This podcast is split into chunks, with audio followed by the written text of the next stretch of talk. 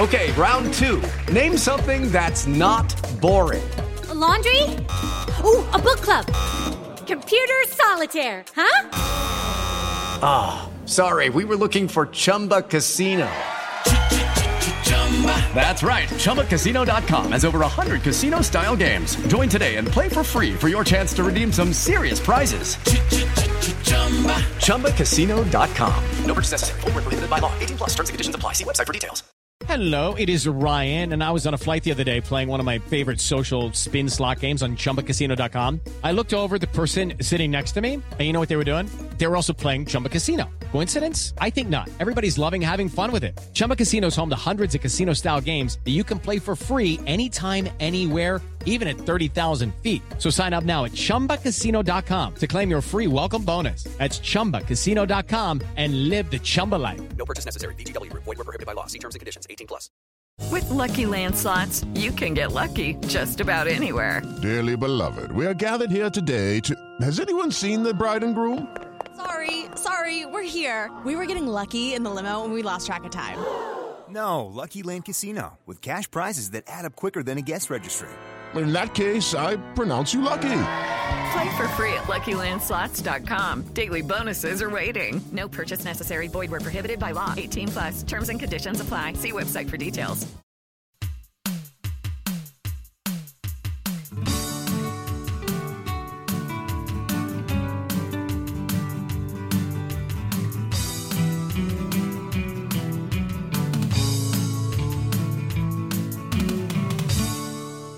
Welcome to Nessun Dorma, your chat about 80s and 90s football. Welcome back.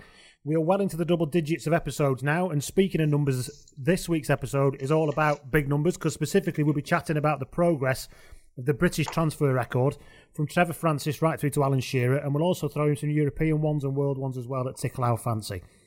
Joining me, as per, is Mr. Rob Smythe. Hello, Rob. Hello. And to help with this subject as big as this, we've got a couple more as well. We've got Mr. Gary Naylor. Hello, Gary. Hello. And also on debut, making his debut off the bench, is Mr. John Silk. Hello, John. Hi. We'll also be chatting about another journeyman of the week, which this week we have chosen as Paul Merson. I know some of you might have done a sharp intake of breath and gone, hang on, is he even a journeyman? But we'll talk about that later on. If you want to get in touch with this podcast, we are on Twitter at NessundormaPod. You can get in touch on the email, contact at nessundormapod.com. And there's a website as well, which has a mailing list and all that kind of stuff. Also, we're available on, as you know, because you're listening, on Acast, on iTunes, and if you fancy leaving a review, please do. Those of you who joined us since our glorious debut on the Guardian Sport Network, welcome along. I hope you've actually stuck around, because you may have disappeared by now, but hopefully not.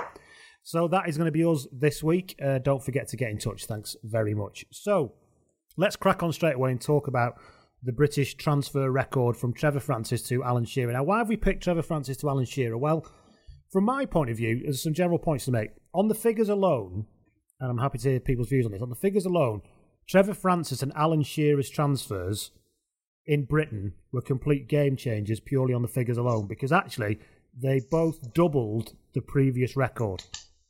So that's the first thing you need to understand. All right, it helped me to understand anyway. Because I think before Francis, the player before Francis was 500 grand or so.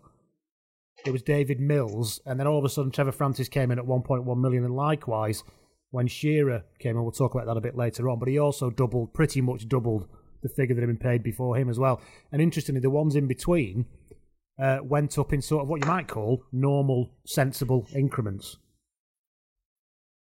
What do we think that was for then? Was it managers giving it the large one, or was it at that particular time with Francis and Shearer, Rob? I don't know about Francis, but I think with Shearer, you'd be talking about one of the best players in the world. He just had a great European Championship. Blackburn pretty much asked what they wanted. And also it was Keegan and Newcastle who weren't averse to the grand statement. Having said that, I think Man United would have paid 15 million for him as well, so it wasn't just a Newcastle thing. But yeah, I think in his case, yeah, just one of the best players in the world. That simple, really. Thomas Kuhn, in his book, The Structure of Scientific Revolutions, invented the phrase paradigm shift. I know it well, yeah. Did he invent the phrase paradigm shift? I didn't know that. He did, yeah. I've used it many times, probably incorrectly, but I didn't know that he'd invented it. And crudely put, his view was that in order for things to change, the previous generation had to die off.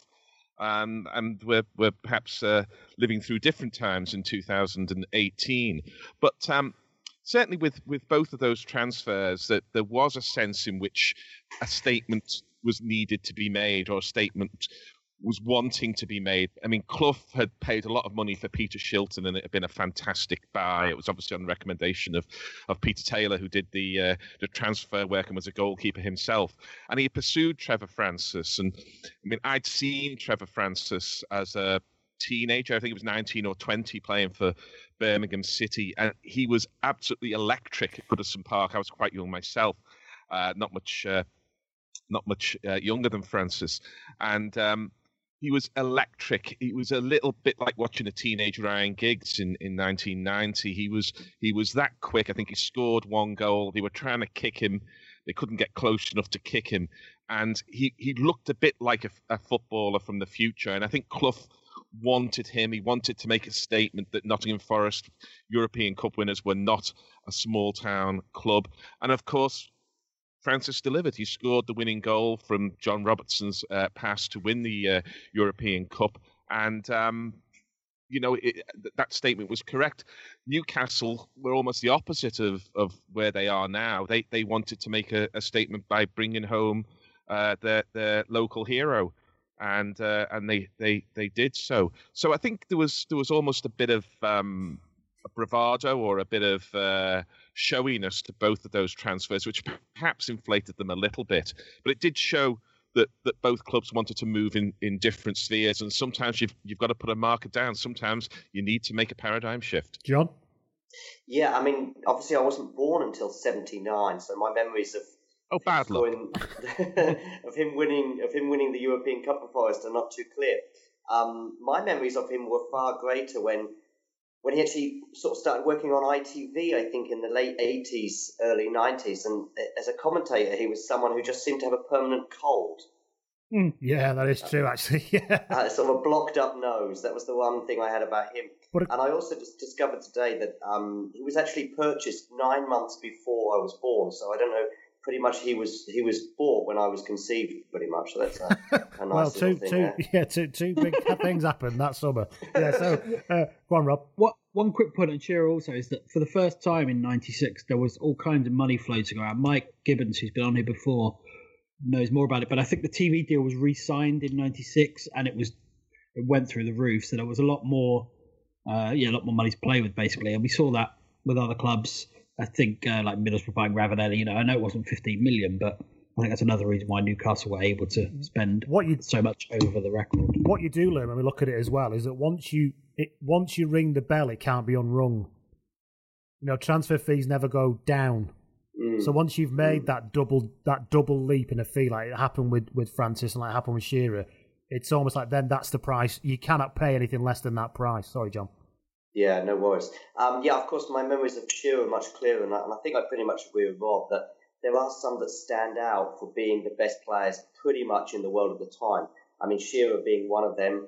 Also, there was this whole euphoria around the time of Euro 96, and I think along with probably Ronaldo, the Brazilian, the slightly larger one at the time, these were probably the two top strikers in the world. Stan Collymore, as good as he was, who held the record before him, probably wasn't quite in that bracket. And then suddenly you also had this thing until about the Klinsmann signing, I think, of 94, seemed to be a sort of a benchmark moment of where the Premier League was now on a par with, La Liga and Serie A in terms of being able to attract the world's best stars and therefore actually also keep their best players, as opposed to Gazza and David Platt, of course, who left these shores in big bucks deals. Now it was a case of Shearer going between, obviously, two Premier League clubs. And actually, just one other thing. Shearer, on the list, I think Shearer is the only one that was the world record as well as the British record. That's right. Which kind of reflects that point. Yeah. So if we could go back, you've already mentioned, Gary, that the Trevor Francis thing. I think, again, it's worth, a lot of people know the story about Trevor Francis, but it's worth remembering that after signing, he did basically crock himself fairly early doors, didn't he? Surely not. Trevor Francis injured? Never. Well, was his first game for Forest the European Cup final? No, it was his first European game, I think. First European game, was it? Yeah. Yeah, he was cup-tied, wasn't he? No? Possibly, I don't know. No, he can't have been. Either that or... I don't know whether they had different cup type rules then that you could only play after a certain time. I know he couldn't play till the final anyway, and yeah, maybe he stinged. He came in and he took Martin O'Neill's spot on the right side of midfield, which Martin O'Neill still is quite, well, I don't say bitter, but obviously still has a regretful feeling about, shall we say. And but as you say, Gary, then when he was called upon to, Clough always made a very big point about, he always made a big point with Shilton, that's saying it doesn't matter if you don't notice him for 4 games, because when you have to notice him, he'll do what I've paid the money for him to do. And there's something, I think that kind of followed through into the Francis thinking with him as well. You pay the money. You've made a point before in other episodes, Gary, about the top players are probably worth the money, because when it comes for the time to do it, they do it. It's the players who are that next level down and in today's game are being paid for 40, 30 million for that are perhaps not worth the money. So after I think there's plenty of that, and I mean we don't want to just focus on that one game or that one goal, but it was extraordinary that the British record transfer fee was the man who scored the winning goal in the European Cup final, and it was a fine goal. I mean, Robertson made that yard of space that he was probably the best in the world at that time, slung in a cross, but Francis, as they say, had a lot to do, and he got his head on it and he got it controlled, he got it into the top corner, and that was the one goal he needed to win. And you know, for younger listeners, yes, Nottingham Forest did win the Champions League twice. Yeah, I mean, I actually was during today as I was making a list of these, you know, these record deals. It was kind of surprising actually. I made a list of hits and misses, and I would say 80% probably fell into the hit category. I think we often remember the misses. I put Trevor Francis in the hit category as someone who doesn't remember him playing for Forest, but purely for the fact that he scored the winning goal in the European Cup final. That point about the European Cup final, have you seen the I Believe in Miracles documentary that Johnny Owen made about Forest? Yeah. It's really worth a watch anyway. But there's a great scene at the end when Martin O'Neill sat in the studio with Clarence Seedorf. And is it Cannavaro? Oh, yeah. But he says, you know, that brilliant attitude, going, how many European Cups have you got then? You know, he says, and he said, because I won 2, you know. And he sat there with those big, thick glasses on as he has it. It's a wonderful moment. Seedorf won about 12. Yeah, with about 14 different clubs. Yeah. Hey, journeyman of the week, Clarence Seedorf, maybe another week, maybe. There's one thing that we haven't spoken about with regard to the paradigm shift of Shearer's transfer. You're sticking with this, aren't you? Go on, yeah. I am. And it's another paradigm shift, because the Bosman ruling was coming through. But for a long time before the Bosman ruling came through, I think at the end of 95 and into 96, there was a sense that things were awry with the transfer system. It was never going to carry on the way it was. And therefore, it was quite difficult to know the landscape of future transfer fees. There were tribunals, there was talk of a multiplier of the player's salary, and there was all this kind of stuff.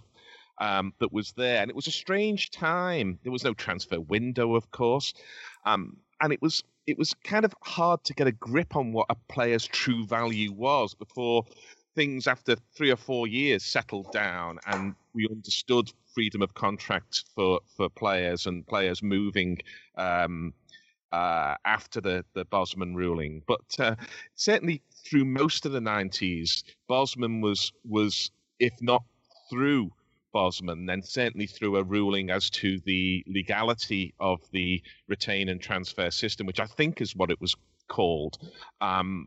It sort of hung like a shadow over football in general, and nobody quite knew where the transfer market was going. Yeah, I mean, I tell you what I always think is kind of amusing is moving on from Francis, perhaps anyway, towards Bryan Robson, was the parading of the players, which, of course, we see even in grander scale today with players like Alexis Sanchez recently and Cristiano Ronaldo and other players that can't even juggle a ball in the Bernabeu. The parading of Bryan Robson, I remember, was always an amusing one, as he's on the pitch signing, I think, before a game. Maybe Rob can shed some light on that particular signature. And I always remember, or I've seen videos of Ron Atkinson not only parading him, saying, this guy's not even a gamble. This guy's not even a gamble.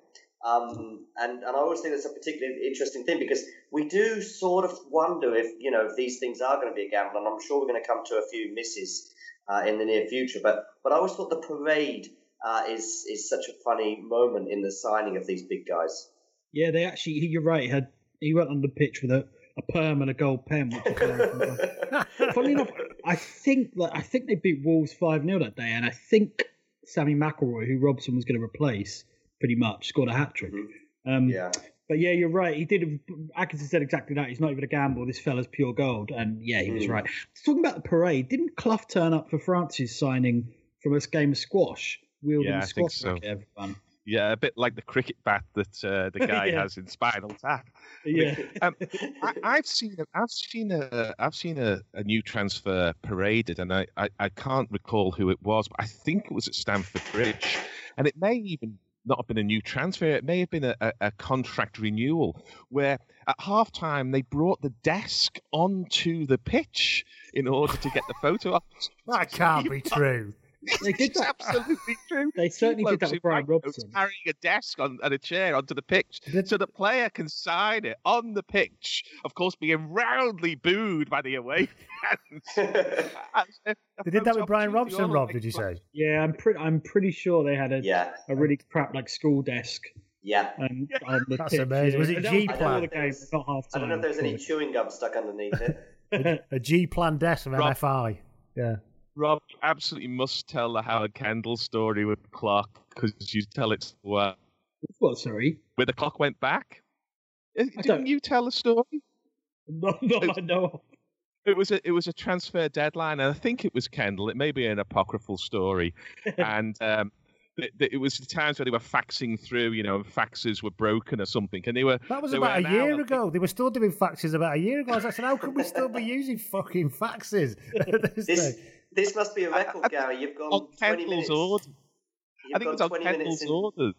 You got 20 minutes into the pod without mentioning Everton. Well done. Yeah, well done, Gary. It's a paradigm shift. Took a photograph of the player signing with the clock behind him, but of course they moved the clock hands back. Oh my God, I have heard that story. I don't know. I don't think I told you, but I have heard that. Yeah, you're right. So that they could con them. That's right. That's brilliant, because you're right. They faxed it to the league. And they wanted to show that they had. I forget the details. That's a fucking brilliant story. And you're right, that did happen. They faxed the photo or something, and they had one on the clock back. Yeah. Meanwhile, back at the transfer records, while we're talking about misses, and we talked about Trevor Francis, we jumped to Robson. It's only fair to say the next record transfer after Trevor Francis, of course, was Steve Daly, who went from Wolves to City for 1.4 and a bit million. Who I think is probably the most resounding miss, the biggest missing of a sitter, if you're going to put it in football terms. I think he's been voted in polls regularly as the biggest waste of money in English football. Yeah, he was, certainly till recently, till a few others came on the scene. But yeah, you're right. I'm just sorry, I'm just looking up the Howard Kendall thing. It was Dave Watson from Norwich. He did do that. He missed the deadline, allowing him to make his debut on the Saturday, so they took a picture. Anyway, sorry. Yeah, Steve Daly was slightly before my time, but growing up as a United fan, you always heard stories about just how shit he was. Yeah, and that's all I've got to offer. I have nothing on Stephen Daly. But I have a little, because it was very strange. He wasn't an England player. He was a run-of-the-mill, box-to-box midfielder. He never did get an England cap. And there was a kind of bidding war, and it was all being punted in the papers. There may have been a kind of proto-agent in the background in the days when agents were very, very new who was doing all of this. And the numbers kept going up and going up and going up, and it ended up at £1.4 million. Now, not everything in football in those days, or indeed in these days, is absolutely, shall we say, pure and whiter than white, and one looks back on that and thinks, well, it's all very strange. There was accusations, I think, between Peter Swales and Malcolm Allison that both of them were bidding it up. It was symptomatic of the time. One was against the other. It seems that there may have been more than met the eye, and it may have been egos, it may have been something else. But he wasn't a £400,000 player, never mind a £1.4 million player. It was symptomatic of everything about City under Allison and Swales, I think, that basically massively inflated the price for a player who probably wasn't worth it, then blamed each other. It absolutely perfectly sums up exactly where they were. He played 48 times for City and scored 4 goals, Steve Daly, before being gently shuffled on. The next one in the list after Steve Daly was the same year in was Andy Gray, who not long afterwards went from Villa to Wolves, probably to replace Steve Daly, actually, with the money that they got for him. Again, the thing that stands out with me is the price of 1.469. It's almost as if it was just like, we're just going to push it slightly above the Steve Daly price. But just to show that we're big men. And they needed to pick a random figure somewhere between that and 1.5 million. It was almost as if they were looking for money down the back of the sofa or something. Well, it's £19,000 more, but what you've got to remember is that £19,000 will probably buy a row of terraced houses in Birmingham at that time, so it's not quite negligible. Still can in Middlesbrough. Well, I was going to say, what will 19 grand get you in the UK nowadays? Depends where you're shopping, I think, but a season ticket at Arsenal, maybe. But he went to Wolves, he played 133 times and scored 38 goals before, of course, Gary moving on to Everton, and we covered that season a few episodes ago. But, I think that Andy Gray was a double player of the year, because I think he was both young player of the year and player of the year before he made that move. So he was an established star, and it was at a time when you just expected Scottish forwards to arrive in English football and do amazing things. And that lasted for decades, really. It wasn't just a kind of fad. And Andy Gray, in some ways, might have been kind of the last of them, or perhaps it was Maurice Johnston, who knows. Just to pick up here the point that it's a misconception sometimes, because so much is made about Trevor Francis being the first £1 million footballer, that people think he was the first £1 million footballer in the whole world, and he wasn't. There have been a number of a couple of £1 million transfers prior to it happening in Britain. The most recent one before Trevor Francis in 1979 was Paolo Rossi, went from Juventus to Vicenza for 1.75 million. So it actually took until 1986 before a British club caught up with what the Italians had been spending 10 years earlier in 1976. Mm. Interestingly. But I mean, obviously, then after Andy Gray, Paolo Rossi was all right, wasn't he? Yeah, he went too bad. And then the two world record transfers after Rossi to go into the international arena for a while were both Diego Maradona in 82 and 84. He wasn't too bad either. And then the next one, of course, we've done Andy Gray. The next one after Andy Gray was Bryan Robson, and that was a waste of money, wasn't it, Rob? Yeah, it's just it's weird. A club of that stature to be close to a one-man team it's not unprecedented, but it's pretty rare. And there were some bloody good players at United, but when Robson was missing, it made such a difference. I think they would have won at least one title, actually, had he stayed fit. Everyone talks about 85-86 when they won 10 games in a row, but actually that wasn't the missed opportunity because they'd gone long before the end of the season. It was 83-84 when they famously beat Barcelona, including Maradona. A few days later, they beat Arsenal 4-0 to go top, and they looked great. And it was late March, they were flying, then Robson got injured and blah, blah, blah. But no, he was just an unbelievably good player who could do pretty much anything. Yeah, my father was very dismissive of Bryan Robson. I'm somewhere in between. He dismissed him like this. We heard, and Rob's already mentioned it, all the injuries, and the injuries are kind of part of the mythology of Bryan Robson. And I remember my father turning around saying, "Well, if he didn't play like that, he wouldn't be injured all the time, would he?" And his point was one, and it picked up on something that Bob Paisley said about Liverpool players. He said, how come, you can go through a whole season? They selected 12 players, didn't they, in 81-82 and won the first division title. He said, how come the players don't get injured? He said, well, we don't pass the ball to them where they're going to get injured trying to get the ball or something along those lines. And this gung-ho Captain Fantastic style, it looks reckless, and it was reckless. And I don't think it's legitimate to separate Bryan Robson, the reckless player, from Bryan Robson, the player who was injured and therefore underachieved in terms of trophies in a career. And is it, and this is controversial, is it the case? Well, this bit's that Manchester United... the bit that's controversial. Okay, yeah, go on. Did Manchester United need to lose that iconic figure, the Captain Fantastic, all that kind of stuff, in order to make that breakthrough and win the title at last? No, that's absolute horseshit. That's a theory that's used quite a lot about a lot of teams, and no, I just don't buy that. So Robson was just getting old. It wasn't that it had nothing to do with Like, at the first point, I take your point. He could have been someone like, you know, Souness was a bit savvier. Robson was deranged in his fearlessness, and I take your point, and that didn't help him. But I think that's stretching personally. But where some of the other players playing under his shadow? Where when he was on the pitch, was it Brian's going to get us out of trouble, Captain Fantastic? And when he was off the pitch, we're up against it, lads. We haven't got Captain Fantastic, even if that was subconscious rather than conscious. I'm not familiar with Jesper Olsen's subconscious, so I can't comment. But no, I think there are examples of that. You know, for example, when and it's a slightly different point, but when Keane was sacked in 2005. A lot of people suggested that there was a kind of relief in the dressing room because they got to the point where they couldn't handle being bollocked anymore. Now, whether that's true, I don't know. But I think with Robson, he was such a selfless player.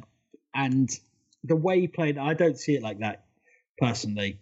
I mean, but no. One of the things that was always quite funny about Robson at school is, whereas players maybe wanted to be like Mark Hughes or Ian Rush, we all wanted to get injured like Bryan Robson.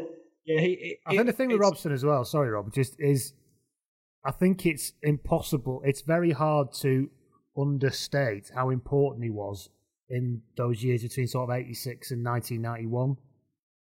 Yeah. I mean, he was at his best under Atkinson, but I agree with you in the sense that there were times in that period when they were an absolute shambles. There's a game they drew 2-2 at home to Southampton, and Jim Leighton had thrown one in early on. And it gets to the point where you can almost see Robson just think, after about 20 minutes, fuck this. And he just wins the ball off someone, basically barges about 12 people out the way and scores. It's like a really scruffy goal, but it was just that I'm not having this anymore. And I think that he did look after the team for so long. Yeah, for me, the goal that kind of stood out for him most, or for me most, is the one he actually scored against Holland in 88, where, again, it was like a leg-breaking moment, I think, with the keeper, Hans van Broekhorst. And this was like, if you could bottle Robson into like a 15-second cameo, that would probably be it. Unfortunately, it didn't really mean anything because Van Basten destroyed us that day. It's quite cruel. The one time Robson was fit at a major tournament, apart from 82, was when England lost all three games. Yeah, I agree. Right. He was so good at that kind of dynamic, not quite solo goal, but kind of force of will goal. And there was a famous one against Liverpool in the semi-final of the FA Cup in 85. 1-0 down, plays a 1-2. Marches through and scores from about 25 yards. He was so good at doing that. And I don't know, I've not seen a player. I've seen players at United who were as influential, certainly, and who were better, but not quite had that kind of impact for making things happen on their own. Not even Ronaldo. We can have an episode on Bryan Robson, I'm sure. But just to be clear, I think what we are saying is that we're up to October 81 for those listening. And I think what we can say, regardless of the disagreements, he was probably worth $1.5 million, wasn't he, to Manchester United? The next one was also involving Manchester United, but it was going the other way. It was Ray Wilkins in 1984 who left Manchester United to go to Milan for the same price, actually, for $1.5 million. Yeah, I think he falls into the hit category as well. I would suggest, I think maybe Rob would have a better understanding than I would, but I think he was one of these rare English players that kind of adapted to life outside of the UK.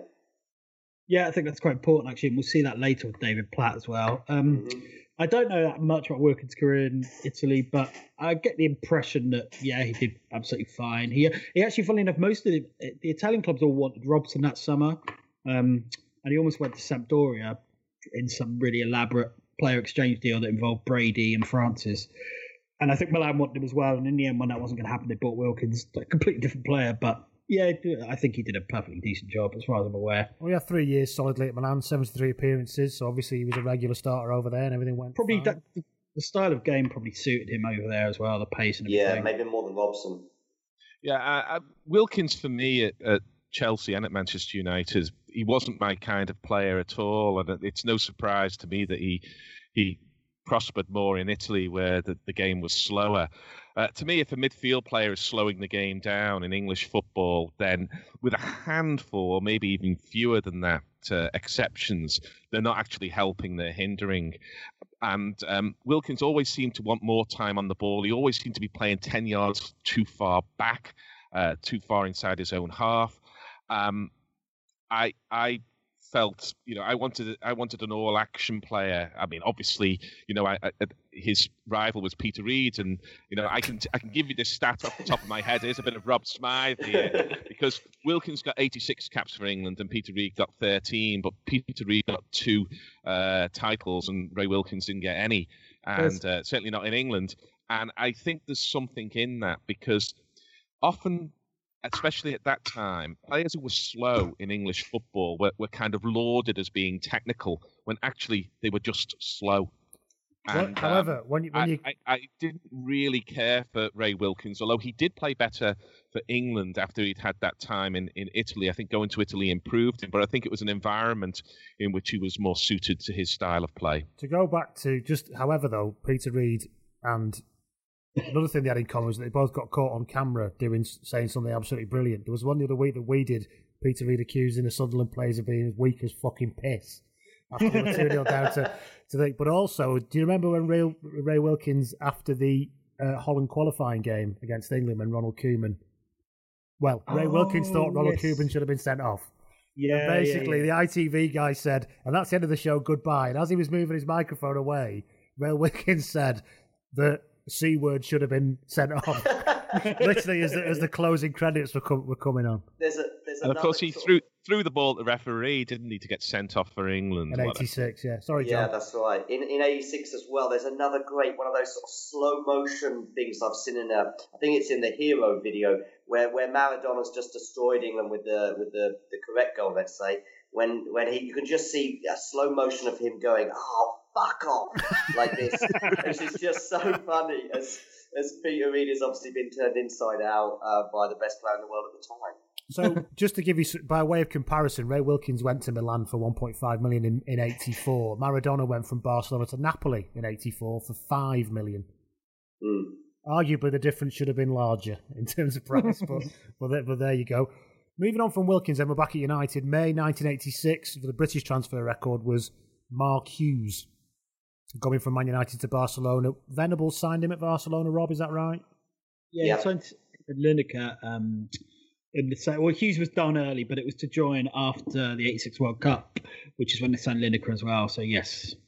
Hit, miss, John? It's a huge miss. I would say miss, yeah, but I think he had a loan spell at Bayern Munich, which I think was a bit closer to the hit.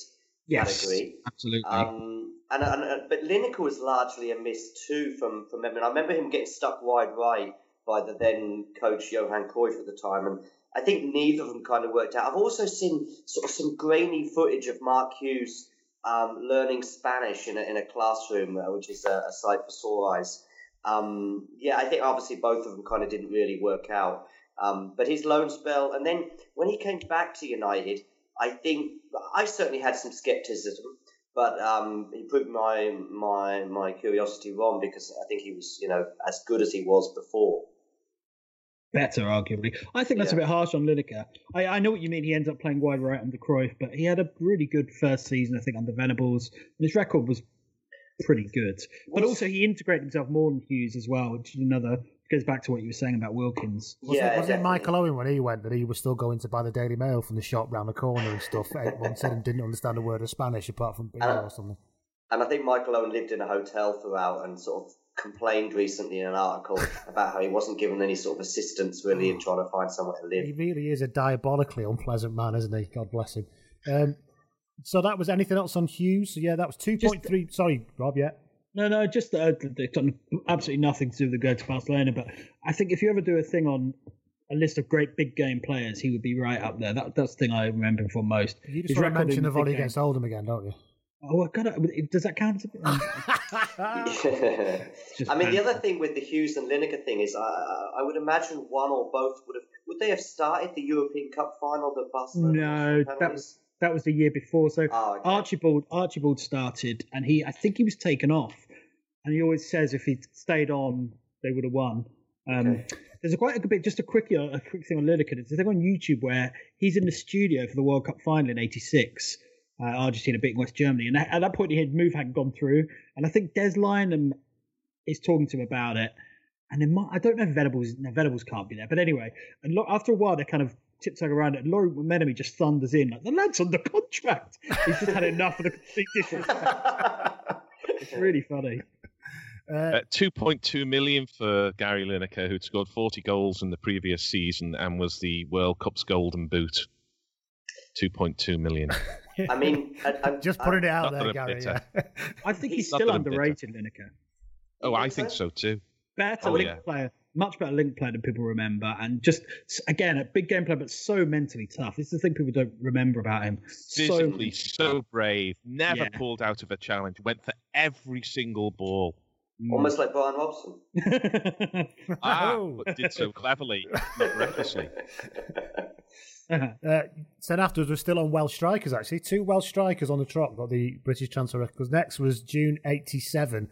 Now, again, by way of comparison, in 87, Ian Rush went from Liverpool to Juventus for 3.2 million. We'll come back to that in a minute. But in 1987 also, Ruud Gullit went from PSV Eindhoven to Milan for £6 million. So that was in the same year. Again, I mean, you could not a bad signing. Yeah, but you could do a podcast on the Rush transfer to Juventus alone and the year or so he had over in Italy. I mean, there's these stories about him having baked beans shipped out to him in Turin. And, of course, there's the classic line, which I've actually spoken to him once about on the phone a bit. And it was the classic line about living in Italy was like living in a foreign country. Yeah. Yeah, it's not true, is it? Sadly. It's not. It was actually a Dalglish line, because I spoke to him about this and I said, what about this? And he said, actually, it's not me. I never said that. Dalglish joked about it, I think, in a press conference. And over the years, it kind of just stuck on him.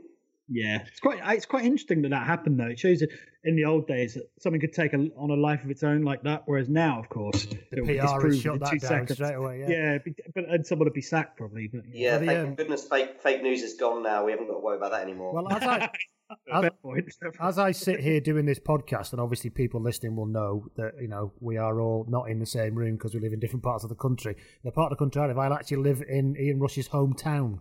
And he was actually at my kids' high school last week giving out awards at the high school awards evening, of which there's still about 30 of his extended family attending, because he was one of quite a number of brothers and sisters, Ian Rush. He's from Flint. My brother worked in the Dole office in Flint, and they used to sign on the Dole, yeah. There were two of his nephews. Absolutely Two of his nephews were in my year at school, both of them extremely good footballers in that local footballer sense, not anything like him, but still extremely good footballers. When you Rush extreme, is I thought I'm going somewhere else. Both of them extremely. Anyway,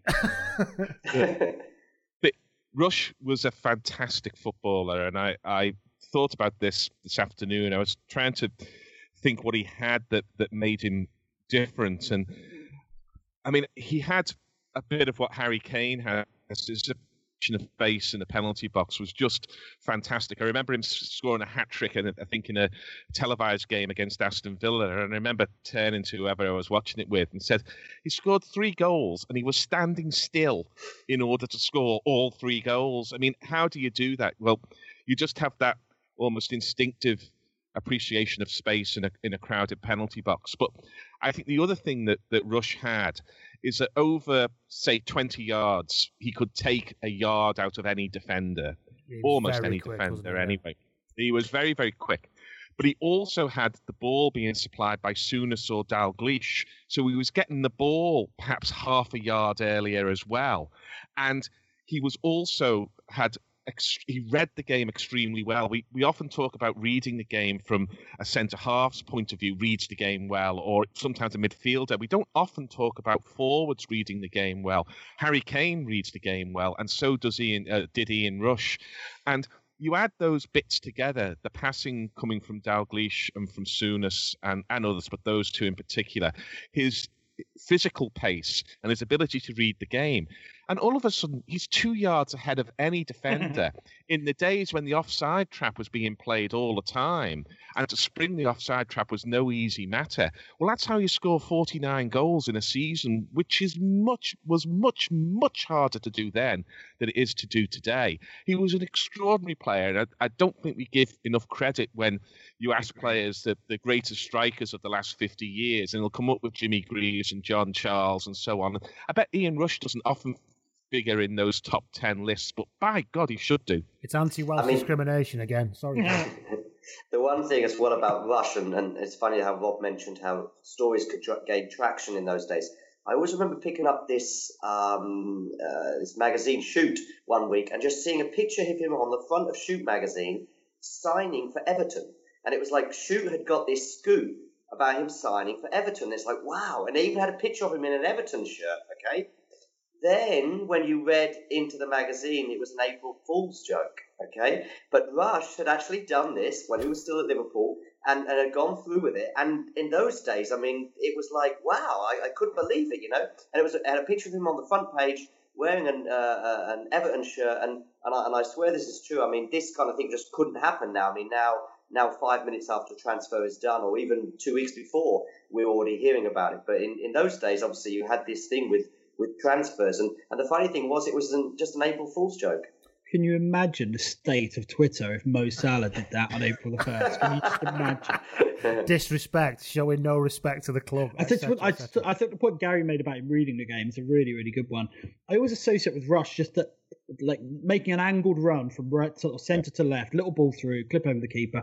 It's an interesting point you make about the offside trap because, of course, in those days in Serie A, there were no offside traps, there were sweepers, so maybe that contributed to him not being quite successful. I don't think he was as bad as everyone says, though. No, he wasn't. He got 7 league goals. Now, that sounds ridiculous, but actually the Serie A goals were kind of rationed. Yeah, it was the super premium on goals then, wasn't it? Leading goal scorer was Maradona with 15. He took penalties, and he was Diego Maradona. Juventus were also crap. They just got rid of Platini. Aldo Sereno was a good striker. Michael Laudrup, I think, scored no goals that season. It was a really poor side. So was Bonnier playing for them then? No, he'd gone as well. No. Platini had gone. Another guy who scored quite a few goals had gone. I forget his name. But I think he was a failure. There's no doubt about that. But I think it was a qualified failure.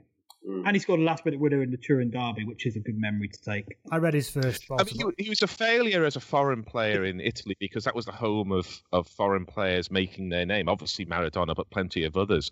But in terms of, at that time, British players who'd gone abroad, 7 goals wasn't bad. I mean, there were British players who went abroad who just disappeared, who just went down wormholes, and you didn't hear of them again. Of course, media was different in those days, but I mean, if we think now that it's a challenge for an English player to adjust and learn a language and everything else, think about it 30 years ago. He was also standing in the very long shadow of John Charles, wasn't he? Yeah, which can't have helped because, you know, how often do you sign 2 top Welsh strikers to an Italian club? It's just, you know what I mean? I'm not being awful. I'm just saying what are the chances, you know? And he was probably constantly being compared to John Charles, and that would be a tough job for anybody in any way. Right, so that was Ian Rush. We're up to June 1987. Of course, he went back to Liverpool fairly sharpish afterwards and unseated. Who left when he went to? Well, Aldridge stayed for a year. Aldridge stayed for a year, then went, didn't he? Yeah, eventually he went, yeah. Rush was a substitute for a while. Yeah, he was. And then he carried on scoring in the FA Cup till about last week sometime or something. Ian Rush. Then we're up to July 80. Hullet was, we've already mentioned Hullet in 87 as well.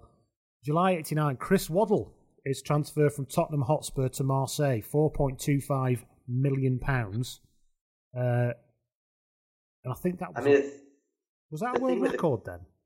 I don't know if it was a world record. I think it can have been. It's less than Hullet's, isn't it? Yeah, sorry. Idiot. Yeah, but the thing with the Chris Waddle one, and that fee just, like, stood out like a sore thumb. I mean, I remember that story breaking and thinking, wow, Chris Waddle's gone to Marseille. He's gone for how much? That was possibly, of all the fees that we're going to talk about today, that was a real shock to me because... At the time, I would say, at least in England, we were thinking he wasn't even the best player in the country. He wasn't even the best winger in the country at the time. I mean, John Barnes was pulling up trees in Liverpool, of course. Although I think Marseille did see something in him because I think he was, of all the players, or certainly one of the players who adapted and was probably most suited to the country he went to, he's certainly up there. I mean, he was someone who wasn't necessarily famous for tracking back, but he didn't have to do that in Marseille. But just to be... throw a slight spanner in that work, John. You know who was in charge at Marseille at the time? Well, I know who was the president at the time, of Bernard Tapie, but who was the manager? Exactly. That's what I'm thinking, Bernard Tapie. See, so there was an element of 4.25 million, and there's 4.25 million. I mean, yeah, that's true. I mean, with one or two people like that around you, you never know where the money's coming from, or even where it's going or ending up. Again, you talk about people talking about great players of the past 30 years in Britain. Waddle's name doesn't come up that often, does it? No, it's not front of mind, is it? Which is amazing, really, because he was such a good player. I suppose part of that is because his best years were abroad, but also in a country where I assume there was I can't remember any coverage of the French league. So there's that kind of outside out of mind to an extent. And of course, the other thing is that he didn't play much under Taylor, which is very weird. And there was always, everyone remembers John Barnes as having a mixed England career, apparently, but Waddle was subject to the same criticism most of the time that he doesn't do it. But they would always say that it was because England played 4-4-2, it was that kind of back and forth. So I think I understand why he's not remembered, but I think he should be. Yeah, there are some. I mean, there are some fantastic YouTube compilations of him at Marseille, which you wouldn't. I think you didn't see them at the time, and to watch them now, it's really good. Sorry, John, I'm gonna go. He certainly had his best years there, but I remember him coming back to Sheffield Wednesday, and both great. Him and Peter Beardsley in the early '90s or early to mid '90s, and I think Venables was very interested in one or both in his team, but I think maybe Waddle just sort of was just that bit too off. Because the beginning of the Venables era, Beardsley was sort of featured heavily, even more so than Teddy Sheringham at the time as the sort of number 10 role. But back to Waddle and his time. A lot of people, of course, remember the Italian 90 penalty shootout, but he was also involved in another penalty shootout defeat for Red Star. Of course, when they lost to Red Star Belgrade, did he take a penalty? No, he didn't. No, he only ever took one again for Sheffield Wednesday at Wolves, and he missed that as well, and we lost a shootout. There's something in that, though. There's something in that, because I remember seeing Waddle play a couple of times for Tottenham, and he was a curious player in many ways. There was a shuffling gait, there was the head down sort of a lot of the time. It was the lurch. He had a lurching start to his run, didn't he? It was incredible. Yeah, the sausage factory as well and all the rest. Yeah. And when I saw him play, he really was the kind of player who looked fantastic on YouTube, had YouTube been around, but not so good when you're actually there, because he hugged the touchline and he literally waited for someone to give him the ball, and then he would have an on switch which would take him down the line, or he'd cut inside, or he'd have a shot or something. But you got very, very little out of Waddle when you did not have the ball. It wasn't just the not tracking back. It was not even keeping a shape. I mean, Guardiola would never have had him because he had no discipline at all in keeping a shape. He'd just stand there on the touchline saying, come on, lads, give us the ball. And I think that shows a little bit in those penalty shootouts. And when you compare him to John Barnes, who was sometimes said to be, a weak character or, didn't do it for England. Barnes, when I saw him play for Liverpool, dominated games. He demanded the ball. He was the focal point. Things were going through him. Whereas Waddle was quietly on the touchline, waiting for a chance to make something happen. And then when he had the ball, he was terrifying, of course, because he would run at you and he'd go off both feet. But for 20 minutes, you could forget he was on the pitch altogether, and then he'd come alive again. So, it doesn't surprise me that when he dropped into being a bigger fish in a smaller pool, if you like, in the French league at that time, that he shone. Because when he was sort of a player who was at a high level, but not at the top level, I don't think that suited his personality. Maybe that's why he didn't get the England caps. Maybe that's why he hasn't got the trophies. And maybe that's why he succeeded in what was, and still is to some extent, a slightly secondary league compared to the big three leagues in Europe. The thing I would say against that is two of his finest performances. One was against AC Milan, who were back-to-back European champions. He put them out and almost scored an astonishing goal when he ran from his own half. But also, the World Cup semi-final of Italia 90, he plays centre-mid against West Germany, and he's absolutely brilliant. However, I take your point that when he was on the right, it was a different role. Just one thing on Waddle and Sheffield Wednesday, there's a lovely line he came up with observation in an interview with Graham Hunter. He said that when he was at Sheffield Wednesday and he'd hug the touchline, like you said, when the ball would come to him, he would hear a collective clack, which would be a load of people standing up in anticipation, and you just hear these plastic seats thudding, which I thought was really nice. And of course, when we're talking about Waddle, of course, he never took a penalty in his life. He took one or two penalties, but never a penalty. Yeah, it was a great one. He still says penalty to this day. He still does. Yeah. No one's picked him up on that. No, you never hear someone just sort of tap him on the shoulder and say, hang on, mate. Graham Taylor was amazing for mangling every foreign name he had to say. Babito, Zidane. Like nobody said to him, look, Graham, before you go on next, just this is how it's said, mate. Do you know what I mean? But anyway, we'll have to leave that there. We're up to 1989. Well, Everton's current manager is Sam Allardyce, of course. We're up to 1989. So before we get into the 90s, I'm going to take a break there from the transfers. I'm going to talk about our journeyman of the week, which is Mr. Paul Merson. Interesting, as a bit of a coincidental, really, I suppose, is that a bit of trivia about Paul Merson. He's actually, did you know, he's from the same part of London as Cyril Regis is. They're both from, random trivia, but they're both from Harlesden in northwest London. I know that because that's where my wife is from, so I know everything about the footballers that are from around there. And so Shane Ritchie, if you want to go into that, a bit of a story about Paul Merson. I saw Paul Merson when he was at Middlesbrough. Because I went to the Coca-Cola Cup semi-final, you like this, Gary, where they beat Liverpool 2-0 to get into the final. He scored 15 goals that season at Middlesbrough, Merson, and he scored the first penalty, and then Marco Branca. Do you remember Marco Branca? Mm-hmm. He scored the winning goal, and I remember that got them into the final, which they lost, obviously. But I remember Karl-Heinz Riedler nearly scored a bullet header in the last 5 minutes. If that had gone in, it'd have been out on the away goals, I think. So it was and interestingly, the reason why I'm telling that story, one, because I was there and it was interesting to see him, and he had a really good season at Middlesbrough. But he went to France '98 after that, and I think he's one of the came on against Argentina, yeah. Yeah, and scored a penalty, didn't he, when they lost? He did. But wasn't he? When Middlesbrough weren't in the top division then, were they? They got promoted in 97-98, so they were going into the top division. Yeah, that was it. So he's one of the last. Is he one of the last people to play for England who wasn't an outfield player who wasn't in the top division at the time? He must be. Probably Kevin Phillips would have done as well a year later. Yeah. There's quite a good story about it. Merson tells it better, but he said that when he'd had a chat with Eileen Drury before the game, and it was something like she said, basically, "You're going to score a penalty tonight," and apparently when he went up to take it, he said the goalkeeper's like trying to intimidate him, and he was just like, "Forget it, mate. Eileen's got my back. It's going in." He tells it better than that, but anyway. Yeah. Story about Merson is back in the late 80s. I worked for Dorothy Perkins. Yes, I was a merchandiser, and our director, a guy called Marvin, was a season ticket holder at Arsenal, and. He knew I was an Everton fan, and he's a director, and I was just a minion, on the floor at this point. And he came up to the desk, and I've got all these women. It was mainly women and gay men, and they're all looking at me and saying, "What's this director doing talking to that kid over there or something?" And he said to me, "Are you going to Goodison?" I said, "Yeah, this is the Everton Arsenal game going up." And he said, "Look out for this kid, Merson. I think he's going to be really something, real player." And then on Monday morning, you're all poring over the figures and you're trying to work out what the weekly sales take or something. Again, he comes up to me, says, "Right, I want chapter and verse. How did he play?" And all of this kind of stuff.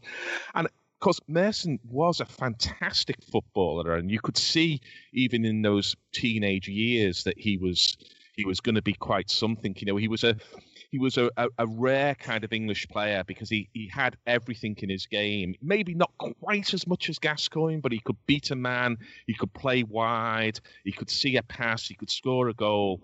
He just about had everything going for him. And I know we'll come to this later, but I just want to make one other point before I hand over. Is that Merson quite rightly gets a lot of stick. We know he's had difficulties in his life, and we know he's not the most articulate of men. But for someone to have made two careers the way he has made two careers, one in football, one in broadcasting, which are very competitive, and to have done the whole lot really just off instinct is quite extraordinary. And, I think he deserves credit for that. We always think there must be more to it than that, but maybe there isn't with Merson. Maybe that's the kind of footballer he was. He was instinctive. He was as good at 18 as he was at 28, as he was later at 38. And maybe as a broadcaster, it's all instinct. What you see is what you get. And, I think he is almost a kind of singular figure in so many ways, Merson. There's a PhD thesis to be written about Merson, and I don't mean that in an ironic way. I mean that in a way that talks about different kinds of masculinity, different kinds of working class upbringing and temptation and money and all this kind of stuff, and then broadcasting, celebrity, and everything else. I mean, he will be on I'm a Celebrity, Get Me Out of Here. We all know that's going to happen, but when it happens, well, that's perhaps the only question that's left there.